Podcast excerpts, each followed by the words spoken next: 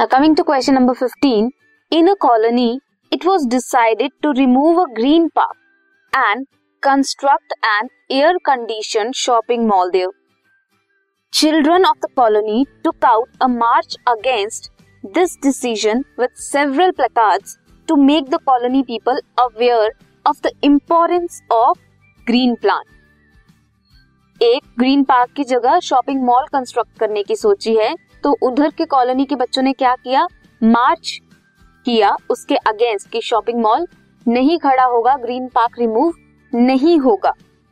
What are the ill effects of air conditioning you have to tell is if is the action taken by children justified क्या जो बच्चों ने action लिया, क्या वो justify है या नहीं?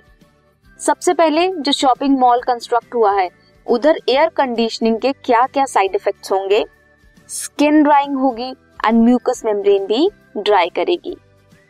क्या होगा इससे? Transmit infectious respiratory diseases airborne dust या फंजाई क्या कॉज कर सकती है? एलर्जिक रिएक्शन कॉज कर सकती है।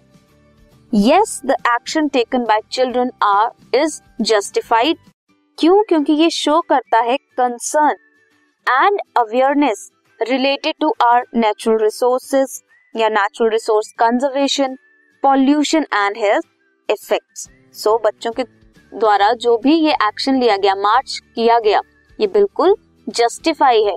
क्यों? क्योंकि ग्रीन पार्क को रिमूव करना सही नहीं है।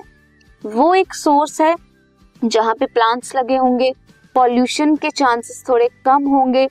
इरेडिकेट नहीं कर सकते आप सिर्फ़ एक पार्क से बट आप कुछ कंट्रीब्यूट कर सकते हो नेचुरल रिसोर्सेज के लिए। This is question number fifteen this podcast is brought you by Hubhopper शिक्षा अभियान अगर आपको ये पॉडकास्ट पसंद आया तो प्लीज़ लाइक शेयर और सब्सक्राइब करें और वीडियो क्लासेस के लिए शिक्षा अभियान के यूट्यूब चैनल पर जाएँ।